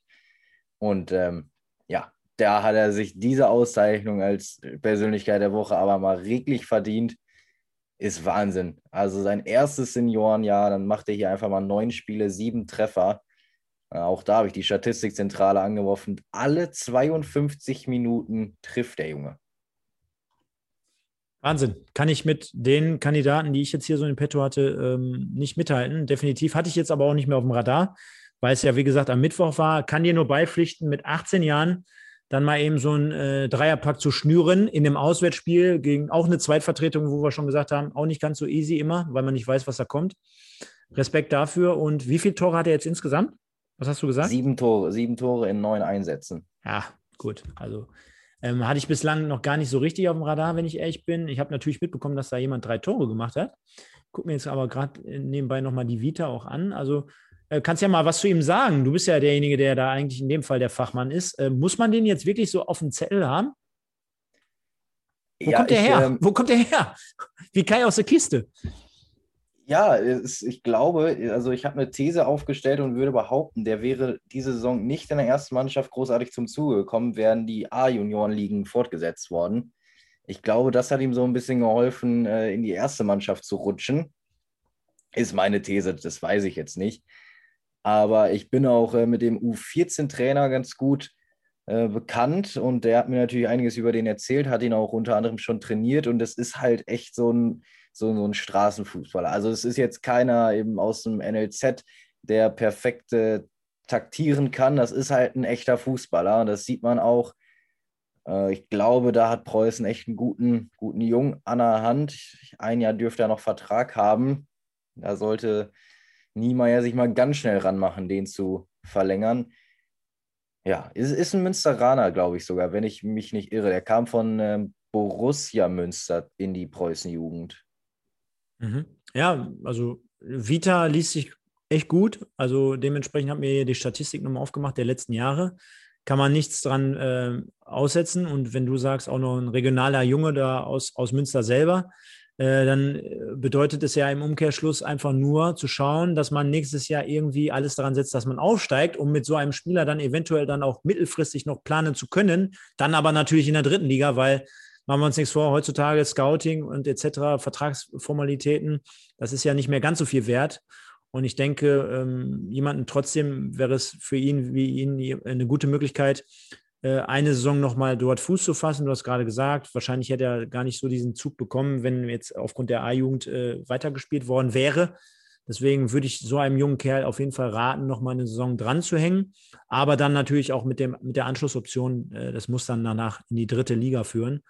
Äh, ob jetzt so oder so, ne? Definitiv. Also Topmann und definitiv meine Persönlichkeit der Woche. So, und jetzt kommen wir doch einfach mal zum Niederrhein-Pokal. Du sprichst schon immer über die nächsten Spiele, aber lass doch erstmal über die letzten Spiele sprechen. Du hast ja das Spiel Uerdingen und Duisburg live gesehen, oder? Ja, ich war, live, ich war live im Stadion mit meinen Kollegen hier zusammen, denn wir haben das Spiel produziert. Äh, ist, glaube ich, eine richtig coole Nummer geworden. Also erinnerte schon ein wenig an, ans TV, um jetzt mal äh, ganz, ganz weit auszuholen. Aber nein, wir haben Lob äh, von vorderster Front bekommen, von von allen Seiten. Und ich glaube, das war eine coole Geschichte am Ende des Tages. Äh, zum Sportlichen äh, war eine einseitige Partie von der ersten Minute an und man hat halt schon gemerkt, dass der KFC Uerdingen von Anfang an, ich will jetzt nicht sagen, abgeschenkt hat, ne? aber die stehen natürlich im, im Vordergrund der dritten Liga, dass sie halt nicht absteigen wollen oder dürfen oder müssen. Dementsprechend äh, ist da eine ganz andere Truppe aufgelaufen wie die vom MSV. Und äh, war eine einseitige Geschichte, 5-0 für Duisburg. Und äh, ja, war genauso souverän, wie es sich auch anhört. Aber es war ja, die erste Halbzeit war ja eng bis zum Platzverweis. Ja, ist richtig, aber auch dort war schon ein Spiel mehr oder weniger auf ein Tor und äh, du weißt selber, wie es ist. Äh, Uerdingen da mit vielen, vielen A-Jugendlichen, die sind natürlich auch gerannt um ihr Leben oder die haben sich da zeigen wollen und präsentieren wollen. Am Ende des Tages fehlte so ein bisschen der Zugriff, äh, fehlte auch die letzte Konsequenz von Duisburg vom Tor, waren da auch schon ein, zwei Möglichkeiten äh, vor der Kiste. Uerding hat dann in der Halbzeit nochmal ein bisschen getauscht, hatte dann nachher, glaube ich, gefühlt fast gar keinen mehr aus der ersten Mannschaft im Kader, außer den Torwart. Ähm, ja, und das machte, man, machte sich dann natürlich bemerkbar und am Ende des Tages, klar, ist halt so, wie es Fußball ist. Ne? Du musst mal einmal den Dosenöffner finden, 1-0 machen und dann. Der berühmt-berüchtigte Dosenöffner. Er wird dann leichter hinten raus. Ne? Von daher denke ich mal trotzdem unterm Strich alles in Ordnung. War, ein cooles, äh, war eine coole Partie, war, war cool anzuschauen, war gut produziert und äh, für mich als Zuschauer, du hast gerade angesprochen, war mal auch wieder eine geile Erfahrung im Stadion dabei zu sein. Glaube ich gerne. Und jetzt direkt Mittwoch wieder äh, Pokal gegen Wuppertal. Würdest du mitgehen, wenn ich sage, das Pokalfinale wird Duisburg-Essen sein? Da gehe ich natürlich fest von aus, felsenfest von aus. Ähm, das ist natürlich jetzt auch ein bisschen mit Blick zu betrachten. Wie gesagt, ähm, wir haben gestern unseren MSV-Podcast gemacht, da haben wir über ein 1 zu 5 zu Hause gegen Ingolstadt gesprochen. Nach einer 1 zu 0 Halbzeitführung muss man sich mal reinziehen. Der MSV hat dann in der zweiten Halbzeit nach Wiederbeginn innerhalb von acht Minuten drei Tore geschluckt und danach war bekanntlich der Stecker äh, gezogen. Also da stand dann bei allen Spielern nur Error im Gesicht. Und deswegen mache ich mir da natürlich auf der einen Seite so ein bisschen Sorgen. Nur, das haben wir gestern Abend auch nochmal analysiert. Ne? Ähm, es ist natürlich schon so, dass man zwischen den Ligen halt diverse Unterschiede feststellt. Und äh, so wie wir gerade den WSV gelobt haben, äh, so müssen wir natürlich den MSV kritisieren, wenn die dann 5-1 gegen Ingolstadt zu Hause verlieren. Auf der anderen Seite ähm, spielt das natürlich mit denen auch schon eine Rolle so mit, dass man sagt, ey, Freitag war schon der Klassenerhalt perfekt gemacht worden aufgrund der Niederlage vom SV Meppen. Äh, man ist dann halt schon ein wenig befreit ins Spiel gegangen jo, und dann triffst du auf eine Mannschaft, die nach der Halbzeit ganz anders rauskommt, die aggressiv ist, die auch eine gewisse Qualität hat wie Ingolstadt, die dann irgendwie nach acht Minuten 3-1 führt und dann ich habe es gestern Abend kritisiert, aber auf der anderen Seite, jeder, der Fußball gespielt hat, der wird wissen, was das mit, dem, mit, mit demjenigen macht. Dann setzt der Trainer noch ein Zeichen, nimmt dann noch ein, zwei, drei Stammspieler raus und herunter. Das ist jetzt auch nicht unbedingt das Zeichen an den Rest der Mannschaft, so nach dem Motto, wir wollen jetzt noch unbedingt diese Partie gewinnen, wir tun alles dafür. Äh, so nach dem Motto, Niederrhein-Pokal ist wichtiger, weil auch gerade für den MSV natürlich sehr, sehr viel auf dem Spiel steht. Denn ja, der Einzug in den DFB-Pokal ist halt Pflicht, auch aufgrund der wirtschaftlichen Komponente. Und am Ende des Tages wenn ich jetzt mal einfach alles vergleiche, selbst wenn der MSV im Finale gegen RWE äh, spielen würde, ja, da muss sich die Qualität halt durchsetzen, weil ich, äh, ich, ich nenne jetzt einfach mal hier so zwei, drei, vier Spieler. Das ist einfach angefangen von Leo Weinkauf, der mittlerweile der beste Torwart oder mit zu den zwei, drei besten Torhütern der dritten Liga gehört. Ich nenne jetzt mal äh, Aziz Bouadouz, der 2018 bei der WM für Marokko gespielt hat. Und äh, nicht äh, zu guter Letzt Moritz Doppelkamp, äh, der selbst in der dritten Liga jetzt nach seiner schweren Erkrankung einer der besten Mittelfeldspieler auch in diesem Alter immer noch ist. Und ich behaupte mal, wenn der jetzt in der Regionalliga spielen würde, da wird der eh nicht äh, knipsen wie ein Simon Engelmann, ne? obwohl er eine andere Position bekleiden würde, aber da wird er auch seine 20 Tore machen. Und Buadus, der wird auch in der, in der Regionalliga seine 20 Tore machen. Also da reden wir natürlich nochmal über eine ganz andere Qualität, aber, und das ist ja das bekanntlich Schöne im Fußball, wir reden hier über ein Spiel, es ist ein Pokalspiel, es ist 90 Minuten, es ist Flutlicht und Wuppertal, die werden sich zerreißen und in jeden Ball reinspringen. Und äh, dass sie eine gewisse Art von Qualität haben, haben wir ja gerade besprochen in der Offensive. Äh, wir haben die ganzen Namen besprochen, Saric oder, oder Königs und, und, und. Und ich freue mich trotzdem auf das Spiel und ich glaube auch, dass der WSV zumindest in der Lage ist, einen packenden Pokalfight zu liefern. Der Pokal hat seine eigenen Gesetze, da hast du recht. Und Essen ist ja das Parallelspiel. Die haben es im DFB-Pokal nämlich eindrucksvoll gezeigt, dass der Pokal seine eigenen Gesetze hat. Also können wir uns auf jeden Fall schon mal drauf einstellen. Ich wollte eigentlich erst auf den Westfalen-Pokal zu sprechen kommen, aber weil wir gerade irgendwie in dieser Uerdingen-Thematik sind, wie sieht es denn da aus in der dritten Liga? Haben am Wochenende 1-0 gegen Magdeburg gewonnen, haben es also in der eigenen Hand. Ich bin ja eigentlich dagegen, dass sie runterkommen. Allerdings will ich es auch dem SV Meppen nicht wünschen. Da habt ihr es ja auch ein bisschen, ihr als Duisburger, in der Hand, was mit dem SV Meppen passiert. Auch da wieder haben wir gestern auch schon thematisiert. Da treffen natürlich jetzt am letzten Spieltag in der dritten Liga zwei Mannschaften aufeinander, wo du ein absolutes Feuerwerk erwarten kannst. Also in dem Fall nicht. da trifft der SV Metten auf den MSV Duisburg. Die beiden äh, defensiv schlechtesten Mannschaften übrigens, haben wir gestern nochmal festgestellt. Äh, 60 und 65 Tore, Gegentore geschluckt. Und das Problem ist halt einfach auch, dass ähm, der MSV jetzt sagen kann, komm mal, lass die mal kommen, wir fahren da hin und was wollen die jetzt einfach? Und der SV Meppen aber so harmlos in der Offensive daherkommt, dass man als Fan schon wahrscheinlich sich denkt, wie wollen wir überhaupt mal ein Spiel gewinnen? Wie wollen wir überhaupt Tore schießen? Und jetzt kommt natürlich noch der Druck hinzu. Und ähm, du musst jetzt auch auf die anderen Plätze schauen. Du hast gerade Uerdingen angesprochen. Das ist natürlich auch nicht gerade toll, wenn du dein Spiel gewinnen kannst oder musst oder solltest und im Endeffekt dann trotzdem noch zittern musst, was äh, die Uerdinger machen.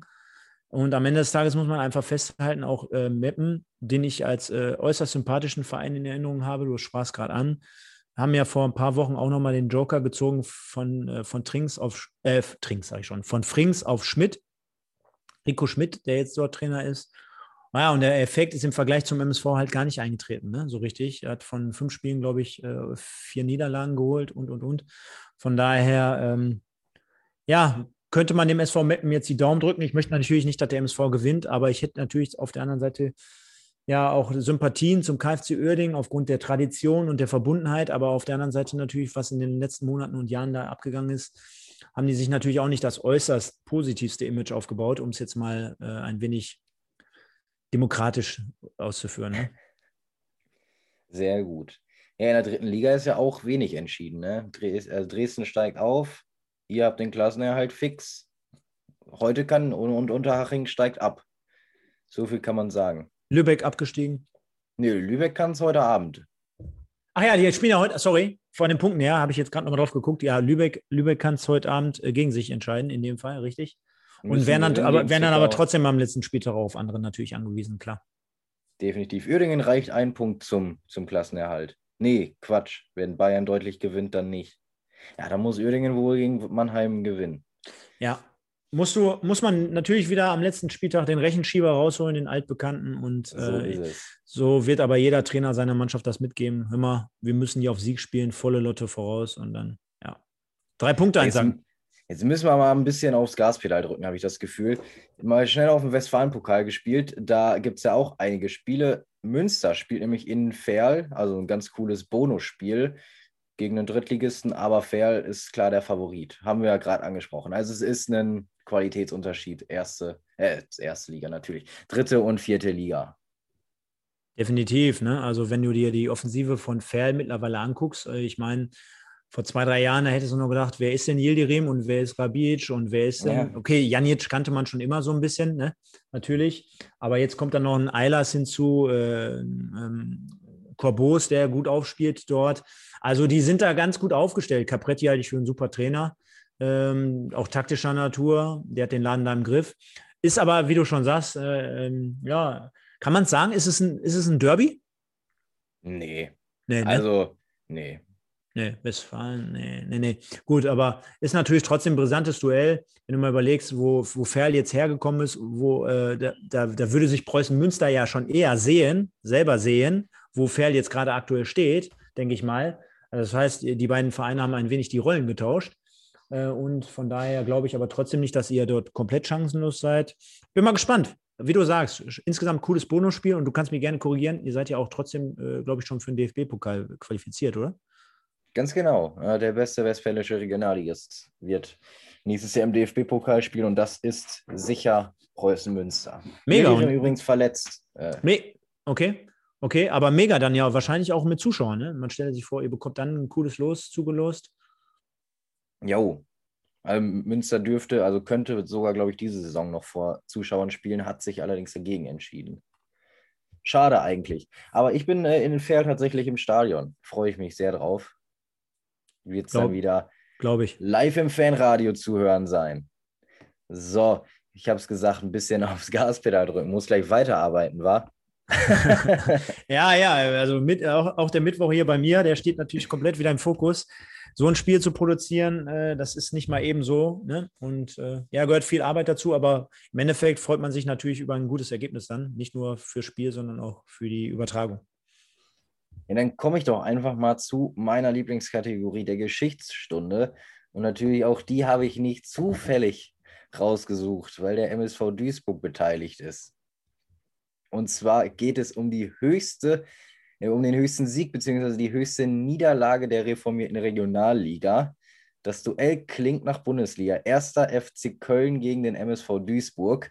Allerdings geht es hier um die Zweitvertretungen. Am 13.05.2013 trafen nämlich beide Mannschaften im Franz-Kremer-Stadion aufeinander. Und jetzt musst du dich festhalten, der erste FC Köln gewann tatsächlich 9 zu 0. Kann ich ja fast gar nicht glauben. Da, da müsste ich mir am, im besten Fall, ich gucke mir gleich mal im Nachgang nochmal die Ausstellung auch an, wer da so alles mitgespielt hat. Äh, aber ist natürlich, also generell, wie man ein Ligaspiel also wir reden ja jetzt hier nicht, wir haben gerade über Klassenunterschiede auch schon gesprochen. Wir reden ja jetzt hier nicht äh, von Regionalliga gegen Dritte Liga, sondern ein, ein Spiel, wo man eigentlich denkt, auf Augenhöhe, auch zwei Zweitvertretungen gegeneinander, wie man in der Lage ist, ein Spiel 9 zu 0 zu verlieren. Beziehungsweise da muss man ja schon fast davon sprechen, abzuschenken. Ne? Also sensationell. Hätte ich jetzt zum Beispiel nicht gewusst, hättest du mich jetzt gefragt, hätte ich einfach mal so ins Grüne hinaus getippt, so 8-1. Aber 9-0 ist natürlich noch ein, noch ein größerer Hammer. Hätte jetzt nur noch das Zehnte gefehlt, ne? Auf Duisburger Seite, weil du die Aufstellung gerade ansprichst, unter anderem Dominik Reinhardt, auch Gast bei uns gewesen, heutzutage bei Oberhausen unterwegs. Da hätte sie ihn doch mal drauf ansprechen müssen. ja, ich habe es leider erst heute in, in der Folgenvorbereitung erkannt. So habe ich mich auch ein bisschen geärgert. Er ist eine Legende. Er hat dazu beigetragen zur höchsten Niederlage in der Regionalliga. Negativ, aber beigetragen. Ne? Antonio da Silva war auch noch dabei. Später bei Dortmund Klaus Schasula. Ah. Die standen bei, alle auf dem Platz. Bei Duisburg haben die gespielt? Also ich, weiß, dass die, ich weiß, dass die bei Duisburg, also ich weiß natürlich, dass ein Jazula und äh, da Silva bei Duisburg gespielt haben. Mir war jetzt aber nicht bewusst, dass die dann in der zweiten, ja, hätte ich auch noch äh, sagen können, dass sie mit Sicherheit da mal einen Einsatz gehabt hätten, aber dass sie dann auch noch in der zweiten gespielt haben und dann 9 zu 0 verlieren, da, äh, da können wir jetzt wieder, der, der, Kreis schließt sich, du merkst das schon, wo wir vorhin über die, über die Dortmunder gesprochen haben, wo es, was das für einen Effekt mit sich bringt, wenn dann irgendwelche aus der ersten mitspielen. Also belegt uns gerade der MSV, dass es nicht immer so sein muss. Nicht nur, dass du verlierst, sondern dass du sogar 9-0 verlierst mit Profis in der Mannschaft. Kann man mal sehen. Also der Effekt kann auch ausbleiben. So, und jetzt habe ich dich ja schon ein bisschen gewarnt. Du guckst schon. Du guckst schon so. Also es geht, es ist ein klassisches Spiel. Also welcher Spieler ist gesucht? Ich gebe dir verschiedene Tipps. Es sind alles bekannte Spieler auf jeden Fall.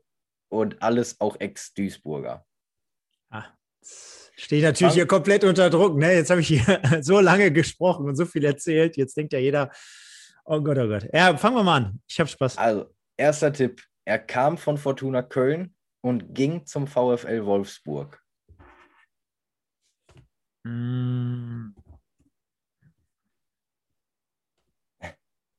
Ja, ist natürlich noch kein guter Tipp, gebe ich dir recht. Ja, wobei, jetzt könnte man sagen, so viele Spieler sind mit Sicherheit nicht von Fortuna Köln. VfL Wolfsburg. Ja, machen wir weiter. Er hat zusammen mit Peter Kötzle und Ilya Grujew in der Mannschaft gespielt. Da kannst du es vielleicht zeitlich ein bisschen eingrenzen. Natürlich. Hm, also müsste dann ja in dem Fall hm, Ende, Anfang 2000, würde ich sagen. Weil Gruev war nicht, also beid, mit beiden zusammen in dem Moment oder mit beiden auch eventuell hintereinander? Nee, beide zusammen tatsächlich. Ja, dann kann es nur Anfang 2000 gewesen sein. Ist sogar korrekt. Mhm. Weil Peter Kötzler war einmal äh, in den 90er Jahren und dann einmal noch in den 2000er, ganz kurz bei uns, nach seinem Gastspiel in Bochum. Und Groev hat ja nicht in den 90er Jahren, von daher, okay, kann ich ableiten. Und jetzt, also bei dem Tipp wäre ich spätestens drauf gekommen. Er ist der Onkel eines aktuellen Kräuter Fürth-Spieler.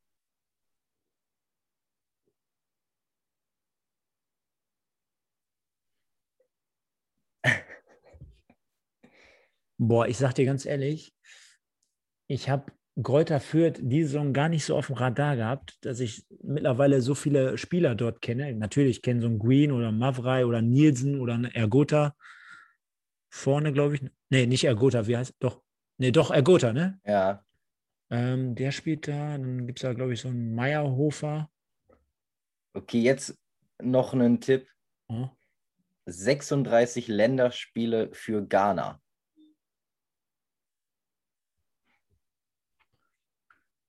Ach. Ja. Ganz ehrlich, jetzt macht der, äh, äh, ganz ehrlich, jetzt, jetzt, jetzt hätte ich ja sogar wirklich nach dem ersten Tipp, weil wie viele Spieler, jetzt macht es aber alles natürlich Sinn, Hans Sapai, klar. Jawohl. Guck an. Mhm. Nicht schlecht. Nuno ja, Sapai ja. spielt mhm. bei Kräuter Fürth. Habe ich überhaupt nicht auf dem Radar gehabt, bin ich ganz ehrlich. Sapai sagt mir jetzt gar nichts bei, im Moment bei Fürth. Ähm, Klar, aber die Wechsel hin und her, ja. Und dass er bei, bei, beim MSV gespielt hat, ja, klar. Macht Sinn. Okay, cool. Ja, dann machen wir mal weiter. Ich glaube, der Spieler fällt ja leichter. Mhm. Gehe ich stark von aus. Also, er kam vom SC Paderborn und ging zur TSG Hoffenheim. Vom MSV zur TSG Hoffenheim? Mhm. Machen wir weiter. Von, von, von wo? Von Paderborn, sagst du? Ganz genau. Boah, mir fiel als erster jetzt gerade. Okay, weiter. Wer fiel dir ein? Ja, der erste fiel mir jetzt gerade ein, war Sören Brendi, den wir mal von Paderborn, glaube ich, bekommen hatten damals. Aber okay, machen wir weiter. Hat mit Sascha Mölders und Christian Tiffert gespielt. Zur selben Zeit also auch wieder? Mhm. Das kann ja wieder, kann ich dann wieder eingrenzen, das kann ja dann in den 2000er Jahren nur gewesen sein, weil Mölders nach 2010 war der ja, glaube ich, nicht bei uns. Mölders war ja irgendwie, glaube ich, 2007 oder sowas, 2007, 2008. Boah, da, das hast du drauf. Also das mhm. äh, beeindruckend. Da war der Tiffert auch im Start. War noch ein bisschen länger da, aber Mölders in dem Fall äh, muss nochmal weitermachen. Ja, also bei dem Tipp wirst du drauf kommen, bin ich mir relativ sicher. Er ist sechsmaliger deutscher Meister.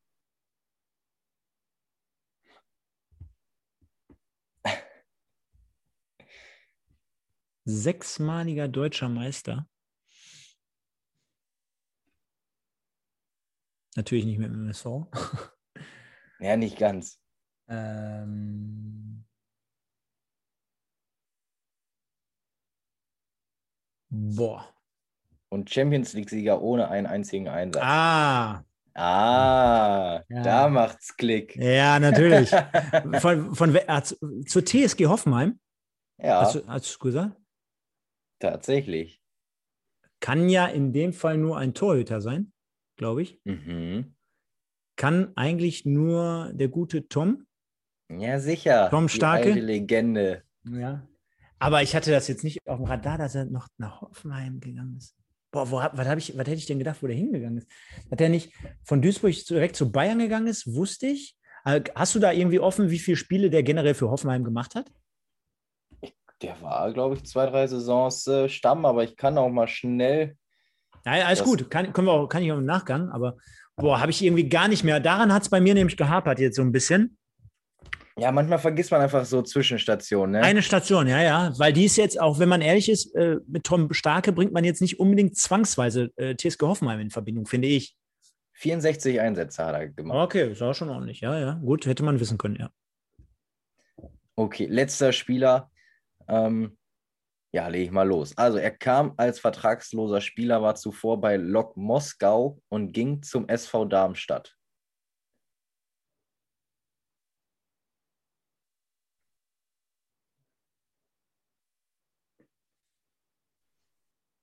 Der Spieler hat zusammen mit Dennis Grote und Michael Ratajczak gespielt. Gut, kommen wir wieder nach 2010 ja irgendwas. Also Grote war 2012, bei, nee, Grote war irgendwie, ich glaube, habe ich, genau, Grote war 2014 bis 2016 bei uns. Habe ich gelesen, nochmal recherchiert gestern nämlich hatten wir, die, hatten wir auch Dennis Grote wegen RWE am Start. Also 2014 bis 2016 müsste das irgendwo gewesen sein. Lok Moskau ging nach Darmstadt. Hm. Kann ich, weiß nicht. Er hat nur 16 Spiele für Duisburg gemacht. Ich möchte eigentlich nicht wieder die Herkunft verraten. Ich glaube, dann weiß es.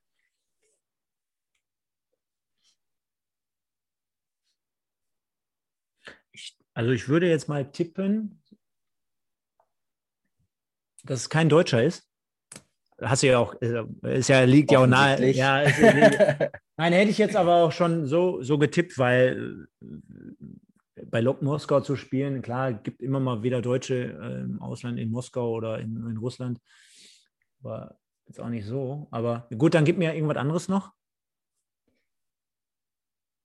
Er hat unter anderem für Inter Mailand und West Ham United gespielt. Ja, das weiß ich natürlich. Das ist sehr gut, äh, wirklich einer der äh, grandiosen äh, Transfers, die wir mal getätigt haben, die aufgrund natürlich von ähm, Verletzungen in der Vergangenheit, wir hatten unter anderem auch mal, äh, weiß gar nicht, ob du es weißt, sagt dir der Name Roque Junior was? Sagt mir was, aber. Das war der ähm, brasilianische Verteidiger, der unter anderem auch in der Serie A, ich glaube, beim AC Mailand damals mal gespielt hat und der die WM-Mannschaft 2002 von Brasilien im Finale aufs Feld geführt hat. Der hat äh, in, in den späten, späten 2000er Jahren mal ein paar Partien für den MSV Duisburg bestritten nachdem er einfach körperlich irgendwann äh, ja, seine Grenzen aufgezeigt bekommen hat. Und was soll ich dir sagen? So ein Rocket Junior, der hat in den acht Partien ungefähr, die er gespielt hat für den MSV, ich habe nie einen Spieler, und ich habe einige Spiele gesehen, nie einen vergleichbaren Verteidiger in unserem Dress gesehen. Also das war super, das war Weltklasse. Und der hatte jetzt nicht Partien, das war in der ersten Bundesliga damals, 2008 ungefähr oder so. Ähm, da hat er gegen Mannschaften wie Leverkusen, Stuttgart und so gespielt, also jetzt nicht gegen Fallobst nur. Und ich glaube, der hat eine Zweikampfquote in den acht Spielen von 100 Prozent gehabt. Und ich will es jetzt mal auf die zweite Liga herunterbrechen.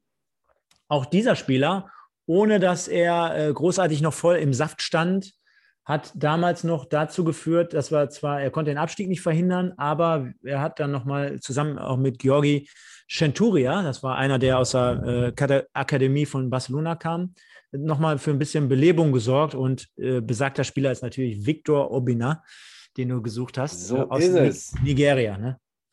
Ganz genau. Ich dachte, das wäre zu offensichtlich. Definitiv, das, das hätte ich dann schon auf jeden Fall gewusst. Aber jetzt auch Inter Mailand und West Ham, das sind natürlich Stationen, die hat natürlich jetzt nicht jeder, äh, jeder Spieler beim MSV in seiner Kartei. Ähm, aber du, äh, auch das zeigt schon auf, dass es solche Spieler halt gibt, die mal in, bei solchen Vereinen landen, ähm, aufgrund von ja, Karriereknick in Form von Verletzungen oder Vertragsmodalitäten und, und, und. Und äh, gerade auch bei ihm und auch Centoria, den ich gerade angesprochen habe, ist es natürlich so gewesen, dass die dritte Liga vorsieht, dass du ja immer mit der U23-Regel ein wenig aufpassen musst, dass du ja so und so viele Nicht-EU-Ausländer im Kader haben darfst. Ne? Und das sind ja dann auch noch so Geschichten, die die dritte Liga mit sich bringt. Von daher, aber coole Geschichte. Ja, Tom Starke, Viktor Obinna und was hatten wir noch? Hans Sapai. Hans Sapai. Sensationelle Leute. Wahnsinn. Hatte ich bislang in meiner Sendung noch nicht als Legende. Aber auf jeden Fall erwähnenswert. Vielen Dank dafür. Hat Spaß gemacht. Ja, gerne. Und ja, ich wollte gerade sagen, es hat doch gut geklappt. Ja, so schlecht war es jetzt nicht. Vielleicht hätte der ein oder andere ein oder zwei Tipps weniger gebraucht, glaube ich. Aber ist schon okay. Man steht ja hier in so einem Quiz auch immer unter Druck, ne? Kann man ja, von zu Hause immer leicht sagen. Ich kann das auch absolut nicht. Ähm, ich war ja mal bei, bei Sebastian im Enfield-Podcast. Da haben wir das gleiche Quiz gespielt, da war ich auch grauenhaft. Ja. Gut, kommen wir mal zum allerletzten Frage und da behandle ich dich jetzt einfach mal wie ein Gast. Und zwar, was war dein geilstes Fußballerlebnis als Fan? Hm. Es, ich höre ja eure Sendung und da kann man sich ja eigentlich immer darauf vorbereiten, auf die letzte Frage. Finde ich übrigens sehr, sehr cool und nice. Habe ich mich jetzt im Vorfeld aber nicht, aber äh, macht auch nichts, weil ähm, ich da eigentlich immer dieselbe Antwort nehme. Ne? Also ich habe eigentlich ähm, so, so ein Doppelspiel, wenn ich jetzt mal ausführen würde. Auf der einen Seite sage ich, insgesamt generell meine Auswärtsfahrten mit dem MSV ist immer schon eine Reise wert gewesen, gerade in den Anfang, äh, Anfangsjahren meines, meines, meines Jugendtums, so möchte ich jetzt mal sagen. Ne? Also kannst dir vorstellen, wenn man so die ersten Auswärtsfahrten hat und und und mit, mit vielen Kumpels, mit dem Zug, mit dem Flugzeug, mit, mit dem Bulli und und und, das ist natürlich immer eine Reise wert. Jede einzelne Tour möchte ich nicht missen. Auf der anderen Seite gibt es bei mir zwei exemplarische Geschichten, die ich jetzt nochmal hervorhebe. Das ist einmal das Pokalfinale in Berlin, Duisburg gegen Schalke oder Schalke gegen Duisburg vor ein paar Jahren. Das war insgesamt über das ganze Wochenende gesehen, von freitags schon dort hinfahren bis sonntags nach Hause kommen. Ergebnis klammer ich jetzt mal aus, obwohl man auch noch fairerweise dazu sagen muss, da ist Schalke ja noch ganz anders aufgetreten. Ne? Da waren Raoul, da waren Huntela, da waren Hövedes, da waren Neuer, da waren Draxler, Jurado und, und, und. Also da war eine Mega-Mannschaft, die Schalke dort hatte. Aber für mich als Fan im Berliner Olympiastadion, Nationalhymne, dein Verein spielt da, das ist somit das größtmögliche Spiel, was ich aus MSV-Sicht mitgenommen habe. Und auf der anderen Seite, ich war einer der Glücklichen 2006, dass ich über den regulären Weg eine WM-Karte ergattert hatte, also für eine Ausschreibung teilgenommen habe. Und was soll ich dir sagen, äh, Robin? Eine WM-Karte über einen normalen Weg zu bekommen, dann für ein Spiel, welches in Köln stattgefunden hat, also auch noch cool im Rhein-Energiestadion, geiles Stadion übrigens, äh, für all die noch nicht da waren. Ähm, sensationell. Und wenn ich dir jetzt noch die Partie dazu nenne, an dem Tag hat Deutschland gegen Ecuador in Berlin gespielt. Das war der dritte Gruppenspieltag. Und parallel, nicht parallel, denn Deutschland hat, glaube ich, um 15 Uhr gespielt und abends war das Spiel, wo ich dann zu Gast sein durfte, hat dann abends um 20, 21 Uhr, je nachdem wann Anschluss war, Schweden gegen England. Und ich Boah. saß im England-Block und ich kann dir sagen, es war einfach nur sensationell. Der ganze Tag ist für mich damals morgens um 6 oder 7 Uhr losgegangen. Wir sind mit dem, also damals, weiß ich nicht, wie alt war ich da? Äh, 23 bin, sind wir mit dem Bus losgefahren bei uns vor der Tür, mit dem Zug nach Köln, haben erst auf dem, auf dem hier am Dom haben wir das Public Viewing wahrgenommen von Deutschland gegen Ecuador in Berlin danach rüber dann gefahren zum Rhein-Energiestadion und dann eine WM-Karte generell in der Hand zu halten und dann die einzulösen für dieses Spiel. Es gibt nichts Größeres für mich als Fan. Bin unglaublich stolz dabei gewesen zu sein. Im Vorfeld wurden mir 1000 Euro angeboten für so eine Karte. Habe ich zur damaligen Zeit schon natürlich abgewunken. Hätte es mir auch 10.000 hinlegen können. Äh, dieses Erlebnis kann mir keiner mehr nehmen. Das war sensationell. Und was soll ich dir am Ende, am Ende des Tages sagen? Es ist auch noch 2-2 ausgegangen. Also es war auch noch ein, ein, Spiel mit tollen Toren. Guckt ihr mal bei dieser Gelegenheit oder alle da draußen, guckt euch mal bitte das Tor von Joe Cole für England an. Es war ein Weltklasse-Tor. Volleyabnahme ab äh, 25 Meter Volleyabnahme in den Giebel. Also Wahnsinn. Und was für eine Stimmung. Sensationell. England, mega. Klingt in der Tat wahnsinnig geil. Hatte ich noch nicht die große Ehre. Kann ja noch kommen. Ja, hoffentlich, hoffentlich. Ja, Stefan, das war's doch schon wieder. Ich bedanke mich, dass du den Noah so gut vertreten hast. Nächste Woche dann natürlich Noah wieder am Start mit hoffentlich einem tollen Gast, steht noch nicht ganz fest. Aber ja, vielen Dank erstmal ans, für, für, an euch fürs Zuhören. Vielen Dank an dich, dass du dabei warst. Und ja, ich glaube, es ist angebracht. Die letzten Worte hat heute, hast heute du, Stefan. Ja, Robin, vielen, vielen Dank für die, dass ich hier teilnehmen durfte. Ne? Also ähm, kann ich auch allen Spielern da draußen in der Regionalliga nur ans Herz legen. Seid mal dabei, wenn die Anfrage kommt. Und ich weiß, die Jungs hier im Hintergrund, die machen das top und perfekt. Also auch dort einfach mal gerne diese Einladung oder dieser Einladung folgen ist ganz cool, äh, eine coole Sache. Gerade der Robin, der macht es ja hier wunderbar. Also auch da, da nochmal großes Lob an dich, wie akribisch äh, du da immer dich auf diese Sendung vorbereitest, wie du äh, immer mit neuen Ideen um die Ecke kommst. Also die meisten wissen es ja gar nicht, dass wir im Hintergrund auch immer kräftig uns austauschen und werkeln. Also großes Kompliment an mein, von meiner Seite nochmal an euch beide. Ihr macht das super. Ähm, ja, hat mir natürlich sehr viel Spaß gemacht. Ich hoffe, ich konnte ein wenig dazu beitragen, dass es äh, anhörlich ist oder ansehbar auch ist. Und von daher würde ich sagen, freuen wir uns auf die letzten Duelle in der Regionalliga, auf alle Entscheidungen hier in irgendwelchen Ligen oder in irgendwelchen Pokal anstehenden äh, Spielen. Ich glaube, es ist für einen Fußballfan relativ coole, coole Spiele, coole Zeit noch jetzt, gerade wenn es so prickelt, wenn es auf die letzten Duelle zugeht. Von daher würde ich sagen, wir haben euch einigen äh, Content hier geliefert oder Überblick gegeben. Von daher haut rein, seid dabei. Verfolgt auch vielleicht das äh, Spiel am Mittwoch nochmal. Wuppertal gegen MSV ist auch eine coole Geschichte. Bleibt natürlich alle da draußen gesund. Ich bedanke mich nochmal abschließend bei Robin für die Einladung und sage, ich bin raus. Ciao, bis zur kommenden Woche.